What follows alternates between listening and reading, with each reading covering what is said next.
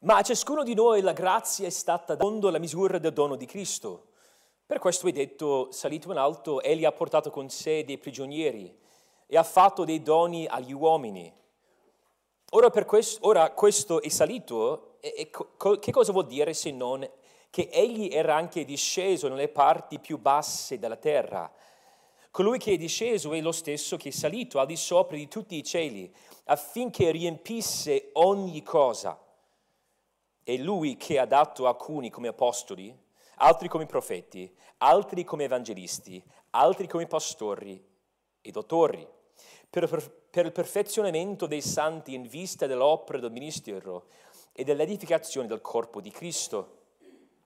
Preghiamo.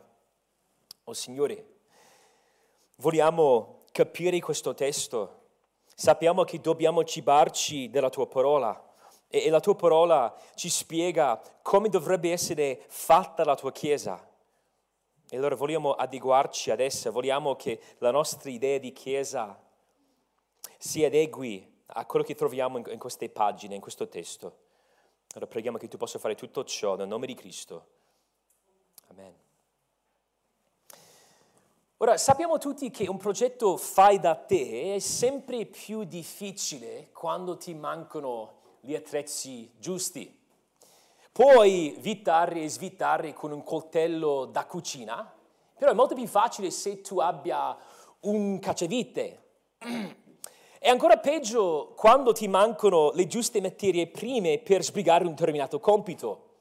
Era quella la barca in cui si trovavano gli israeliti, se pensiamo all'Esodo. C'era quel primo tentativo di Mosè di convincere Faraone di far sì che lasciasse che andassero ad adorare il Signore nel deserto e Faraone ha detto di no e poi ha deciso a quel punto di rendere ancora più difficile la vita degli israeliti. Vi ricordate di quel momento?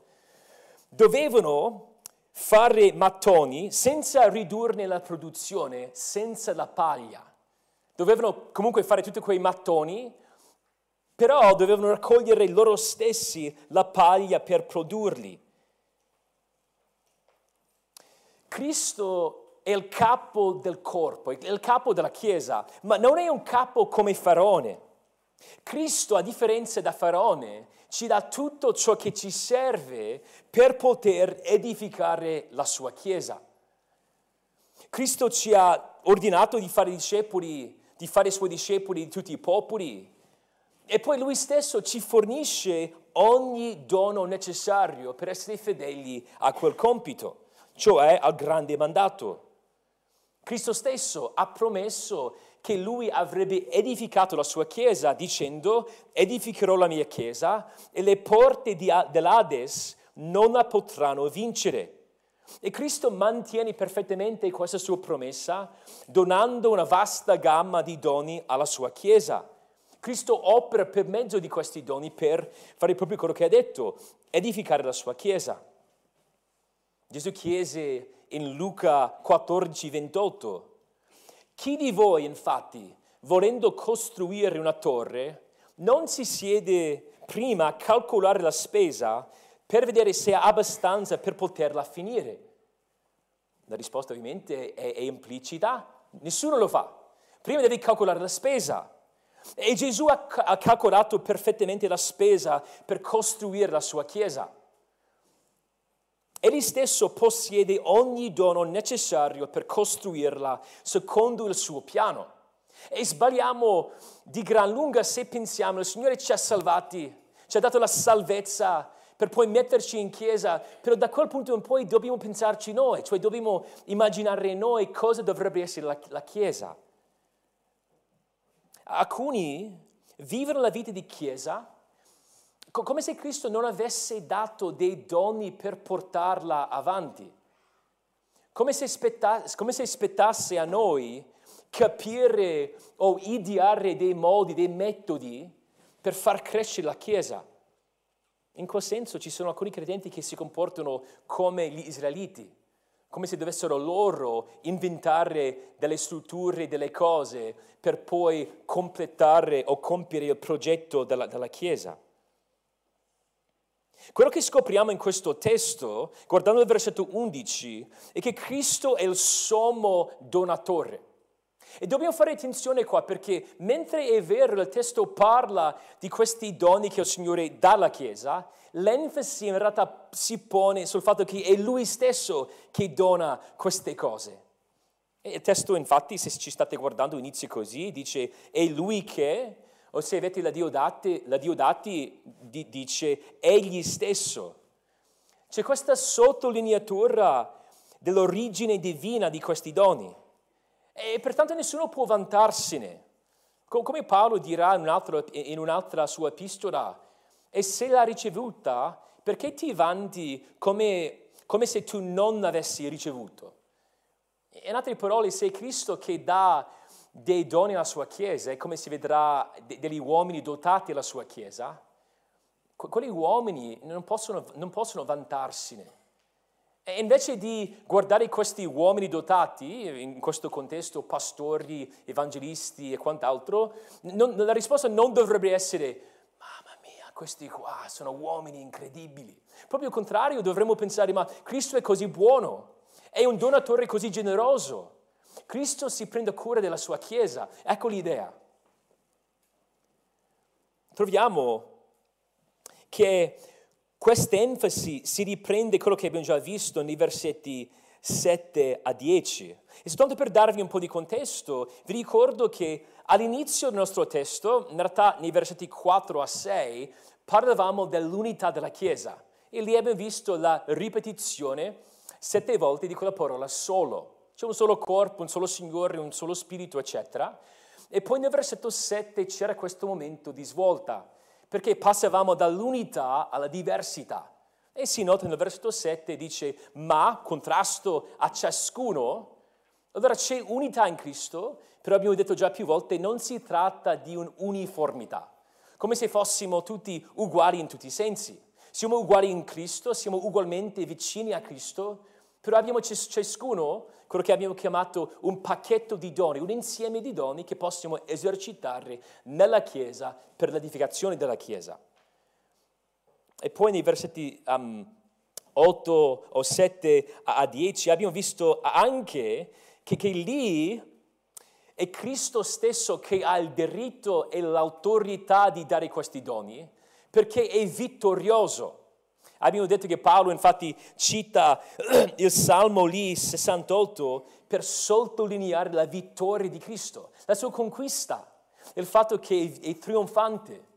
E Cristo trionfante ha il diritto di dare alla sua Chiesa quello che abbiamo chiamato il bottino, come un generale che ha sconfitto un esercito nemico, ha spogliato quell'esercito, per così dire, e dà alla sua Chiesa tutti i doni necessari per portare avanti il compito che gli ha dato. E quello che troviamo nel versetto 11, di nuovo c'è questa sottolineatura continua sul fatto che è Cristo stesso che dà questi doni, però troviamo un elenco dei, dei modi in cui si concretizzano questo suo donare. E se guardiamo l'elenco nel versetto 11, vediamo che sono doni, sì, ma più che doni sono uomini dotati. In altre parole, invece di parlare del dono dell'evangelizzazione, parliamo di evangelisti. Invece di parlare del dono di pascere o di insegnare o l'insegnamento, si parla di pastori dottori. A volte guardando questo testo ehm, ci si chiede, ma qui parliamo di titoli, cioè incarichi o ruoli o parliamo di doni? E guardando il contesto, specialmente alla luce del versetto 7, dobbiamo dire che qui stiamo parlando di doni e come abbiamo già detto, doni posseduti da certi uomini. Perché se pensiamo agli incarichi ufficiali nella Chiesa, ce ne sono due. Ci sono anziani, ci sono diaconi. Prima Timoteo 3, Tito 1. Questi testi, o questo testo, il versetto 11, queste descrizioni ci aiutano a capire alcuni doni che hanno le persone che fanno anziani e, e diaconi. Quindi qui non sono tecnicamente ruoli, però sono doni che si hanno o doni che Cristo dà alla sua Chiesa, però a volte usiamo queste um, descrizioni, tipo pastore, per parlare di un incarico Perché quello che troviamo nella Bibbia è che c'è una sovrapposizione tra anziano, vescovo, pastore, per esempio. Quindi a volte chiamiamo un anziano un pastore. Quindi, tutto per dire, si usa a volte questa parola pastore per parlare di un incarico, il titolo, l'ufficio, il ruolo, però qui in questo testo l'enfasi si pone sul dono in sé. Allora stiamo parlando di doni posseduti dagli uomini, cioè uomini dotati. E poi dobbiamo dire che questi doni tutti quanti servono, guardando il versetto 12, ad equipaggiare gli altri membri della Chiesa per poi servire nella Chiesa. E questa è una precauzione importante perché non vorremmo pensare che Paolo sta dicendo, ok, ci sono questi uomini e loro hanno i doni, portano avanti loro il ministero, e tutti gli altri stanno lì a guardare mentre ci pensano loro ad edificare la Chiesa. Quello che vediamo è che questi sono ruoli, questi sono doni che servono a preparare la Chiesa affinché tutta la Chiesa possa servire e promuovere la sua crescita. Questo non è un elenco esauriente, in realtà ci sono diversi elenchi di doni nel Nuovo Testamento. E quando abbiamo studiato i doni um, spirituali abbiamo detto che non è che ci sia un, un, un elenco completo, ci sono diversi elenchi, ci sono diversi doni, però questi sono doni fondamentali. E possiamo dire che se non capiamo bene questi doni, la Chiesa cadrà in una grande confusione. E spesso, se ci pensate, quando guardiamo comunità che forse sono confuse per quanto riguarda questi doni, c'è ah, una grande confusione anche in altri modi. Confusione su questi doni, insomma, crea confusione in tanti altri modi. E quello che vedremo è che ci sono tre doni, tre doni che Cristo dà alla sua Chiesa per mezzo dello Spirito. Ecco il primo dono. Cristo ha dato alla Chiesa un fondamento incrollabile, un fondamento incrollabile. E qui stiamo parlando dei primi due, vers- eh, dei primi due doni, apostoli e profeti. Ora, pensando all'architettura italiana, sappiamo che tra le strutture più famose c'è la torre di Pisa. Però la cosa interessante è che la torre di Pisa non è l'unica torre inclinata o pendente in Italia. Se si va a Bologna, ad esempio, ci sono altre due torri abbastanza famose che sono inclinate. La più famosa di queste due torri è la Garisenda, che viene menzionata anche nella Divina Commedia, nella, nella Divina Commedia da Dante.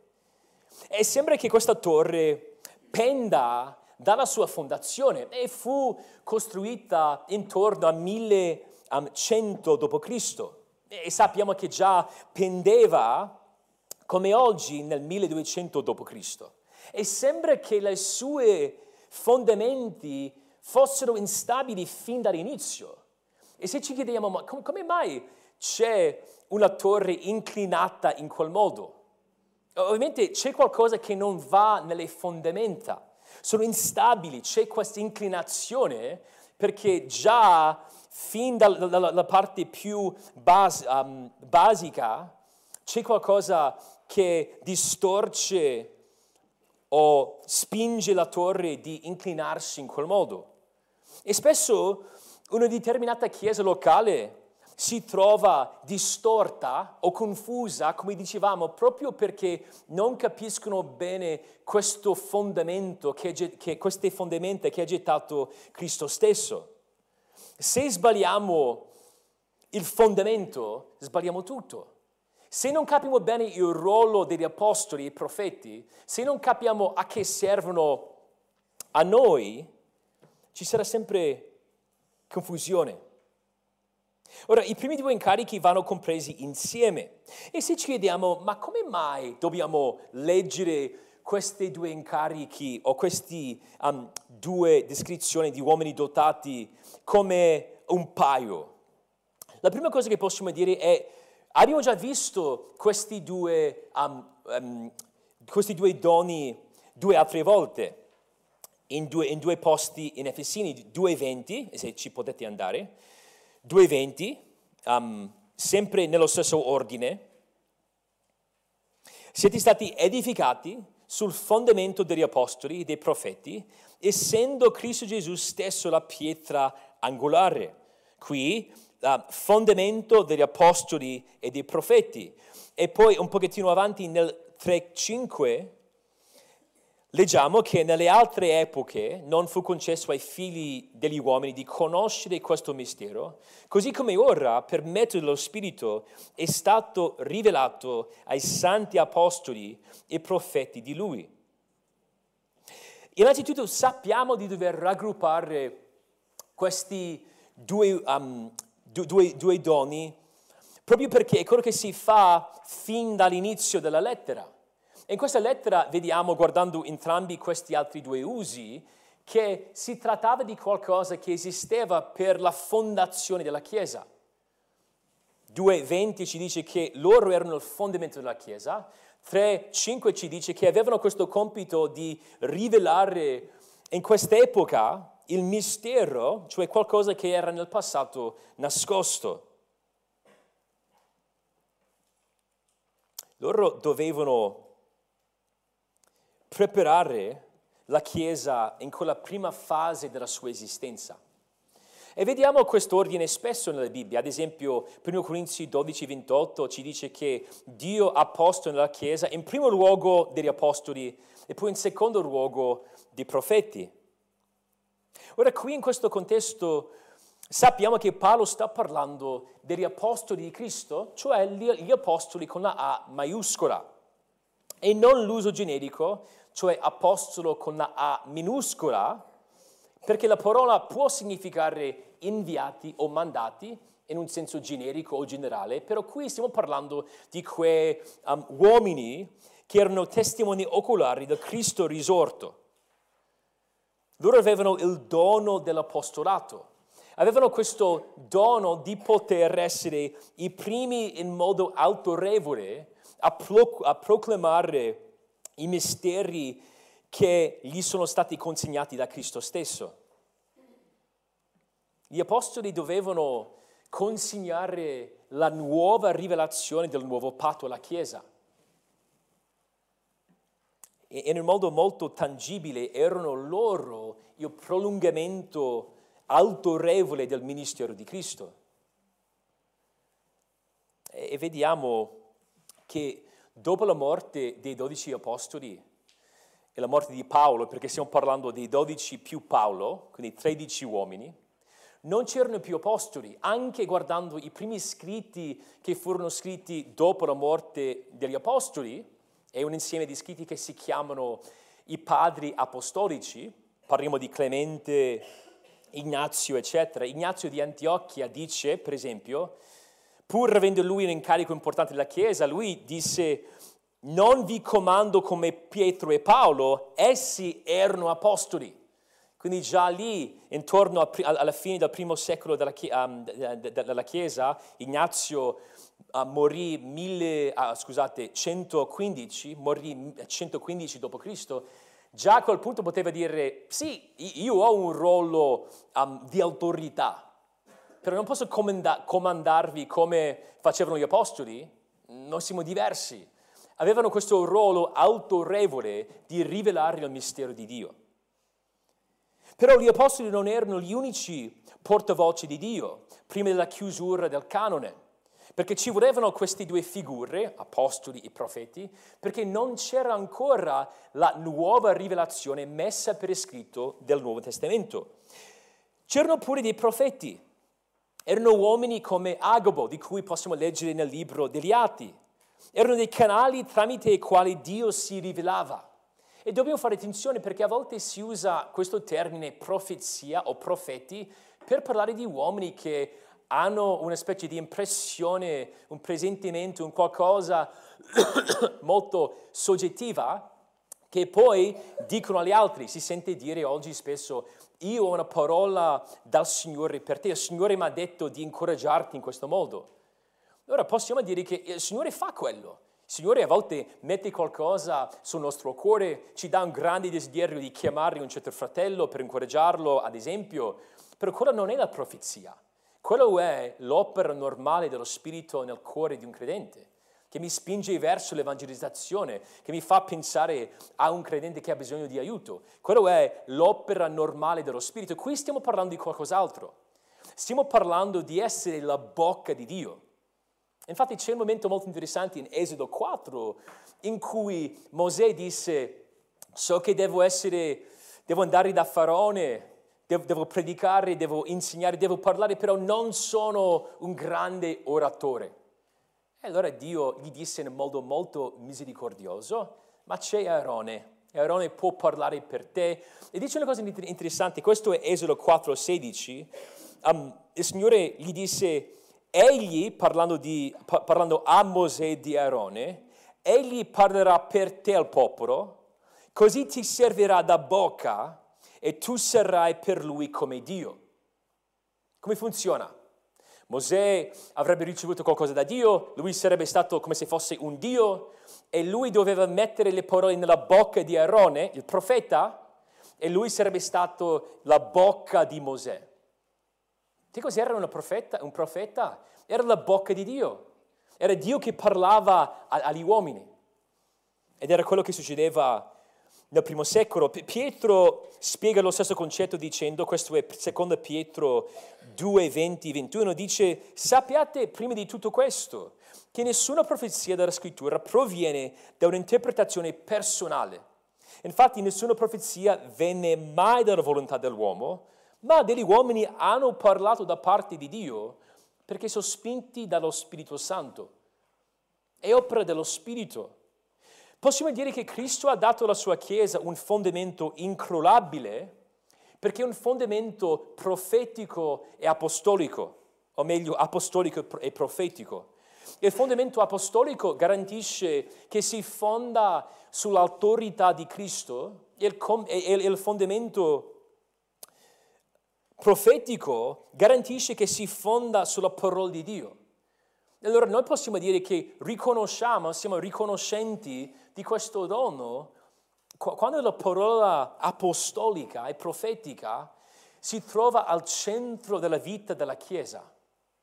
E se ci chiediamo, ma come possiamo sapere se quello che stiamo facendo noi rispecchi l'insegnamento apostolico? Dobbiamo andare su, sui loro scritti. Ogni libro del Nuovo Testamento fu scritto o da un apostolo o qualcuno approvato da un apostolo. È l'unico modo per fare. Se voglio capire, ok, ma quello che noi facciamo, la nostra vita di chiesa, cioè, va, va bene? Funziona? Possiamo chiamarci una chiesa apostolica intesa in questo senso che porta avanti l'insegnamento degli apostoli, l'unico modo per sapere è di chiederci quanto ci assomigliamo al quadro che si trova nella Bibbia. E sembra una cosa forse fin troppo semplicistica, però è la grande opera della Chiesa. Dobbiamo continua, continuamente tornare ad fontes, cioè alle fonti originarie. Non dobbiamo inventarci altre cose, proprio il contrario, dobbiamo sbarazzarci dell'impalcatura che si aggiunge, che copre la parola di Dio. Dobbiamo continuamente buttare via le cose che non sono coerenti con questo fondamento che Cristo ci ha dato. Allora, innanzitutto Cristo ci ha dato un fondamento incrollabile. E quando pensiamo alla sua parola, Dovremmo pensare a questa catena infrangibile. Dio Padre ha mandato Dio Figlio, Dio Figlio ha mandato lo Spirito, lo Spirito ha ispirato gli Apostoli che erano alla loro volta, alla loro volta mandati da Cristo e dagli Apostoli poi c'erano anziani, diaconi e così via. E possiamo pensare al fatto che avendo nelle nostre mani, tra le nostre mani la Bibbia, abbiamo la parola di Cristo dateci per mezzo degli apostoli e dei, dei, dei profeti.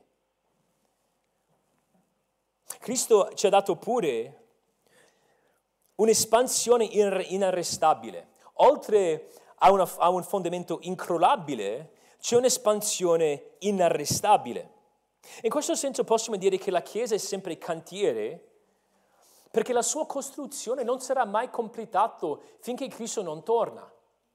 Non esiste la Chiesa che può dire, ragazzi, abbiamo abbastanza membri, non c'è spazio più per, altri membri. Nonostante quanto è grande, nessuna Chiesa può dire, ce l'abbiamo fatta, abbiamo evangelizzato tutti quanti, siamo a posto.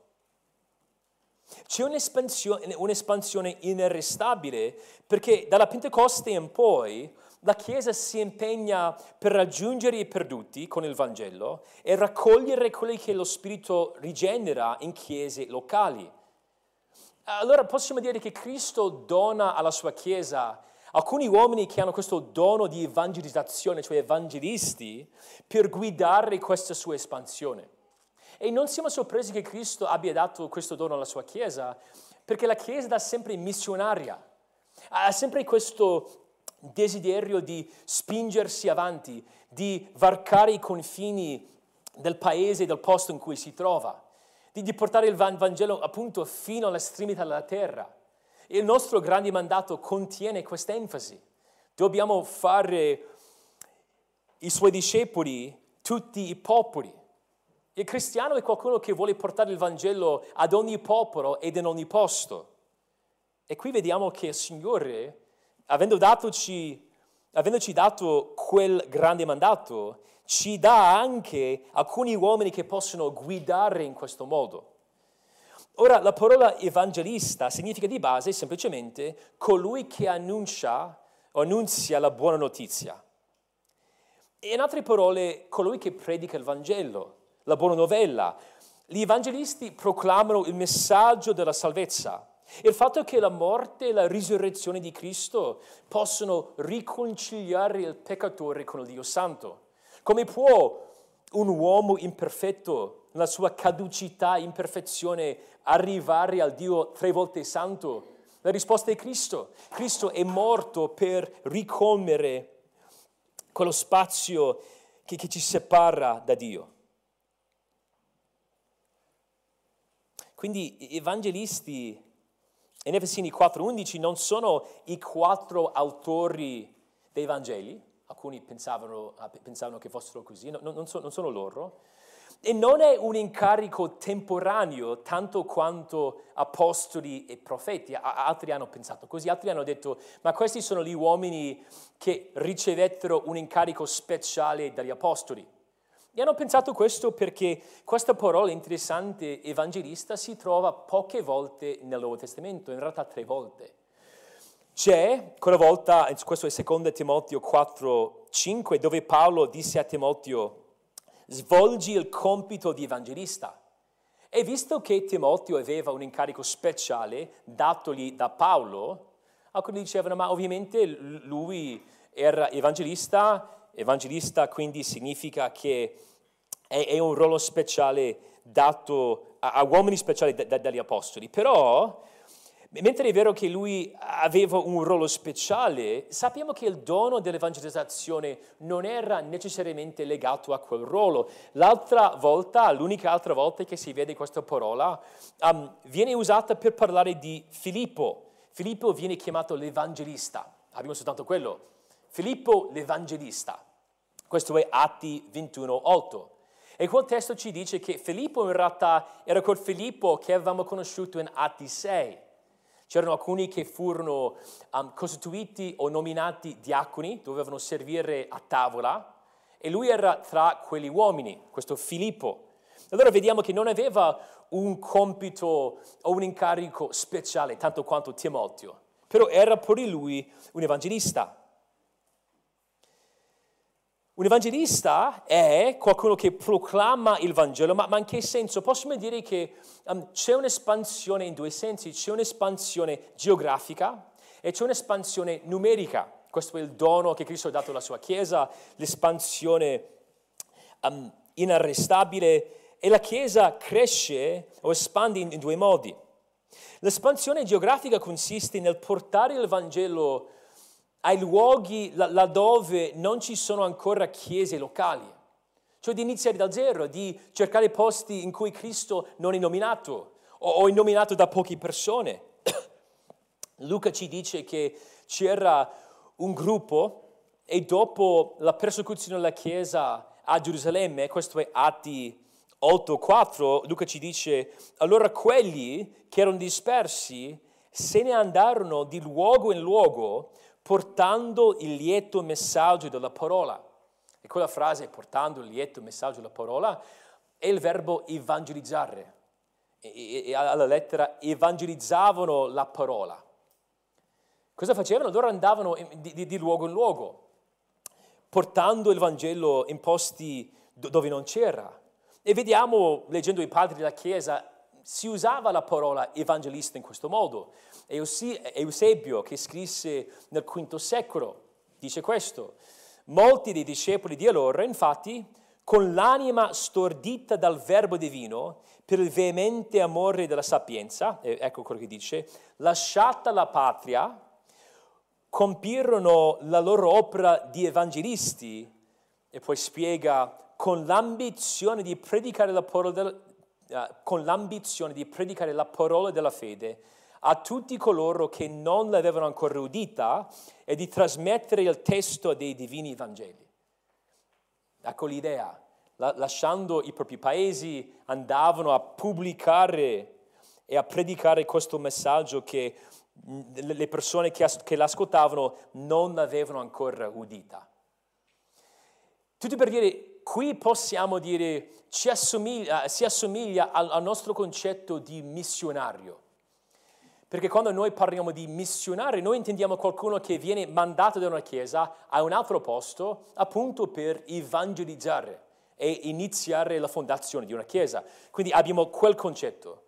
Però se pensiamo a Filippo o se pensiamo mm, forse meglio a Timoteo, perché Timoteo aveva un incarico in una chiesa, doveva comunque essere evangelista, possiamo pensare al fatto che un evangelista può essere anche qualcuno che um, rimane in un, in un determinato luogo e promuove un'espansione numerica. In che senso? Sta evangelizzando sempre nello stesso, nello stesso, posto, sperando che il Signore possa usarlo per aggiungere, aggiungere altri credenti al numero di quella chiesa locale. E a questo punto possiamo dire, dobbiamo dire che non siamo tutti evangelisti, però che dobbiamo tutti quanti evangelizzare. Perché penso che lo sappiate, e questa non è una mia preoccupazione in questa chiesa, però c'è a volte questa tendenza di dire, meno male che ci sono evangelisti come Massimo, perché se, cioè, sono contento che ci sia lui perché io ovviamente non, non, ce la faccio. Io non parlo minimamente con i miei vicini di casa perché c'è Massimo, ci pensa lui. Al massimo dico, ah, sì, no, mm, non posso parlare con te, però c'è un evangelista nella mia, chiesa? No, ovviamente non ci comportiamo in quel modo. Vogliamo tutti evangelizzare e sappiamo che dobbiamo tutti evangelizzare perché il grande mandato è un mandato che condividiamo tutti quanti. Però dall'altro canto dobbiamo renderci conto del fatto che non siamo ugualmente dotati in quanto evangelisti. Infatti possiamo dire che un evangelista, possiamo parlarne in tre modi, è qualcuno, è una persona segnata da un vivo desiderio di evangelizzare. Cioè è qualcuno che, eh, quello è il desiderio del suo cuore, vuole evangelizzare gli altri, vuole parlare con gli altri di Cristo in un modo notevole. Poi, seconda cosa che possiamo dire, è una persona che si relaziona bene con coloro che non credono ancora. Abbiamo visto tutti quanti una persona del genere, persone che hanno una grande facilità nel comunicare, nell'interfacciare con i non credenti. Non perché si sporca con il mondo, perché ha una vita mondana, però sa come agganciare rapporti per poi portarli avanti. E poi possiamo dire, forse questa è la cosa più importante, ci sono alcuni che hanno un dono particolare nel rendere o spiegare chiaramente il Vangelo. E questa è proprio la parte di base. Devi avere quella capacità.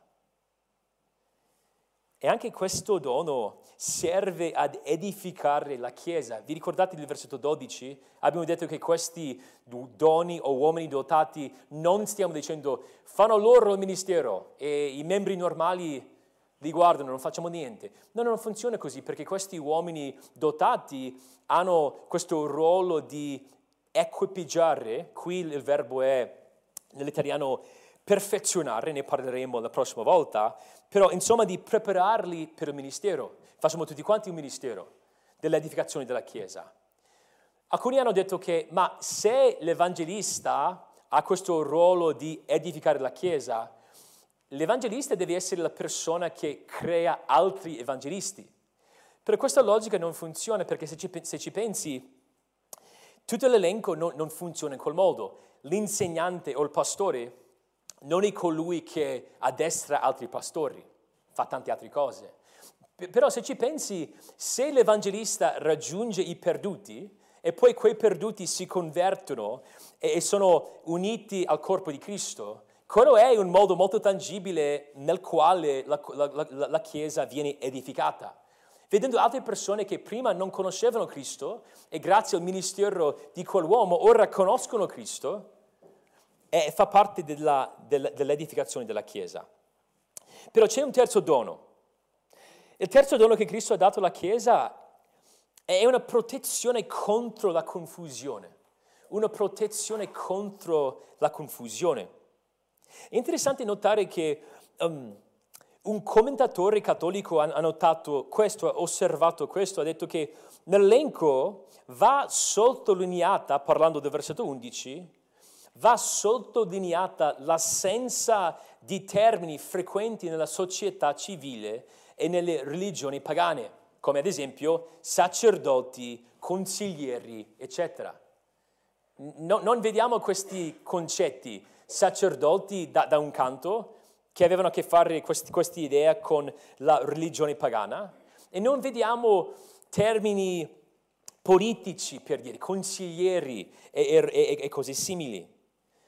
Vediamo che Cristo, volendo proteggere la sua Chiesa contro l'errore, volendo appunto nel versetto 12 edificarla, e poi nel versetto 14 proteggerla contro l'errore. Infatti lui dirà affinché non siamo più come bambini sballottati e portati qua e là da ogni vento di dottrina per la frode degli uomini, per l'astuzia loro nelle arti seduttrici dell'errore. Volendo evitare quello, ha dato alla sua Chiesa pastori dottori. Ora a questo punto dobbiamo chiederci, ma ci sono due donne o due gruppi di uomini dotati, due generi? O si parla di soltanto un, un, un uomo dotato?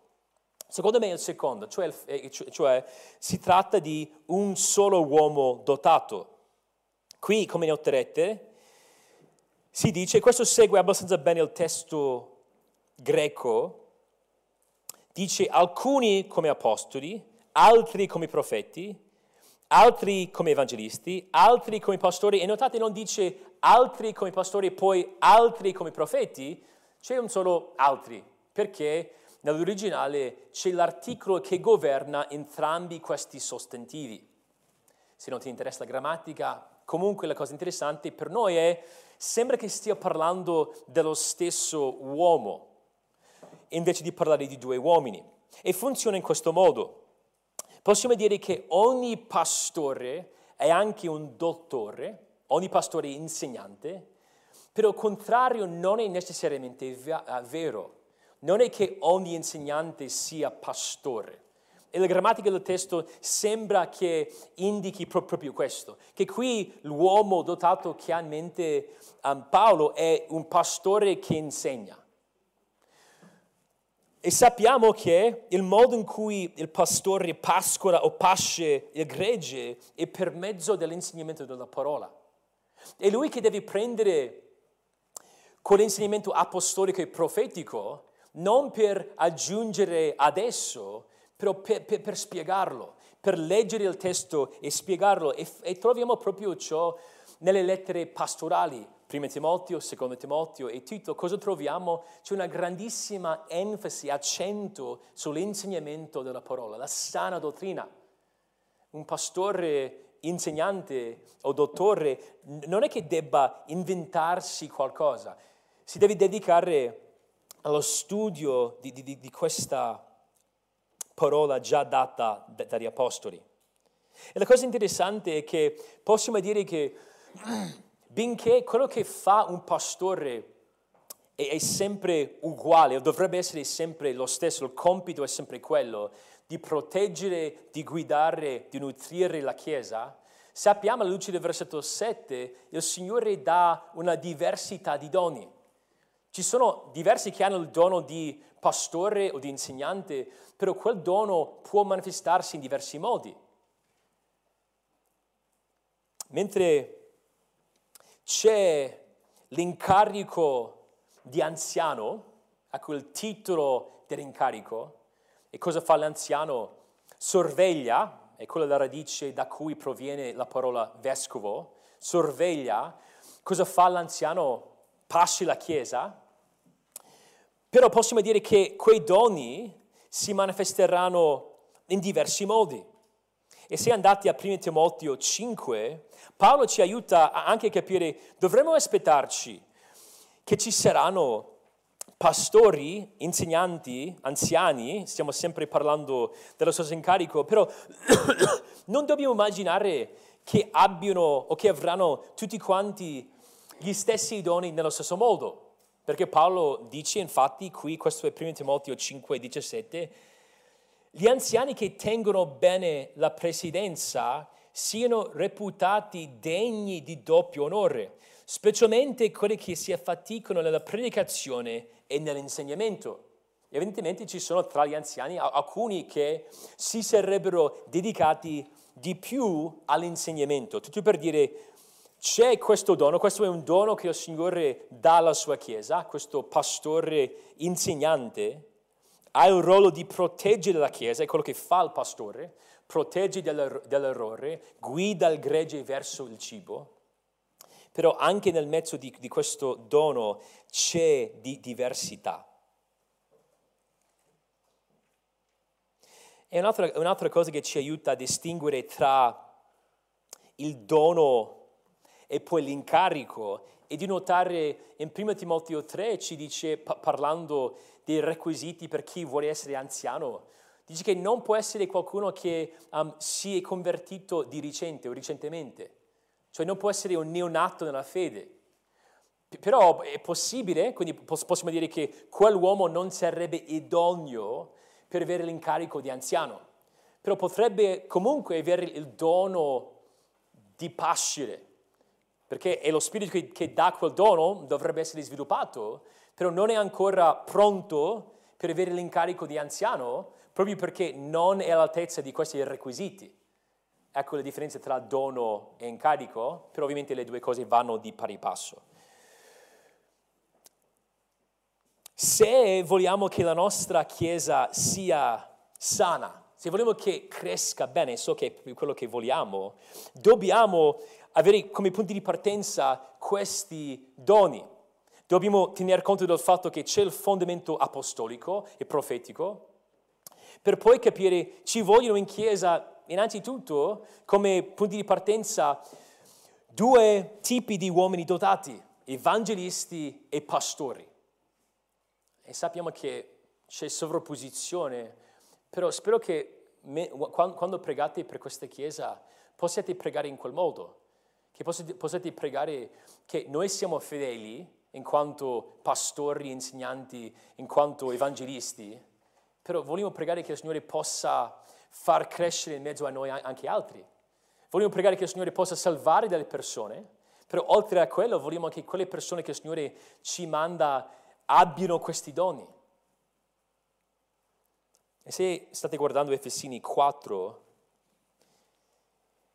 Paolo ha detto, parlando di Cristo che era sceso per poi essere salito in cielo, che, che, lui fece quello affinché, questo è il versetto 10, affinché riempisse ogni cosa.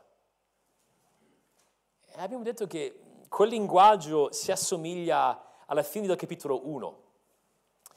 Perché se, se guardate la fine del capitolo 1, era, era lì che abbiamo letto che la Chiesa è il corpo di Lui, questo è il versetto 23, il compimento di colui che porta a compimento ogni cosa in tutti. Questo è il linguaggio della pienezza. Cristo è, è la pienezza che, che porta a, a, a, allo stato pieno ogni cosa, però la Chiesa è, è quel posto in cui Cristo si esprime pienamente o più di ogni altro posto in questa vita. Se vogliamo vedere la pienezza di Cristo, dobbiamo guardare la Chiesa. Abbiamo detto questo diverse volte. La cosa che vogliamo aggiungere in questo testo è che noi sperimentiamo la pienezza di Cristo sì nella Chiesa, ma nella Chiesa nella quale ci sono questi uomini dotati che servono come Cristo vuole che servano. Quando ci sono nella Chiesa pastori, insegnanti evangelisti, è lì che sperimentiamo la pienezza del Cristo risorto.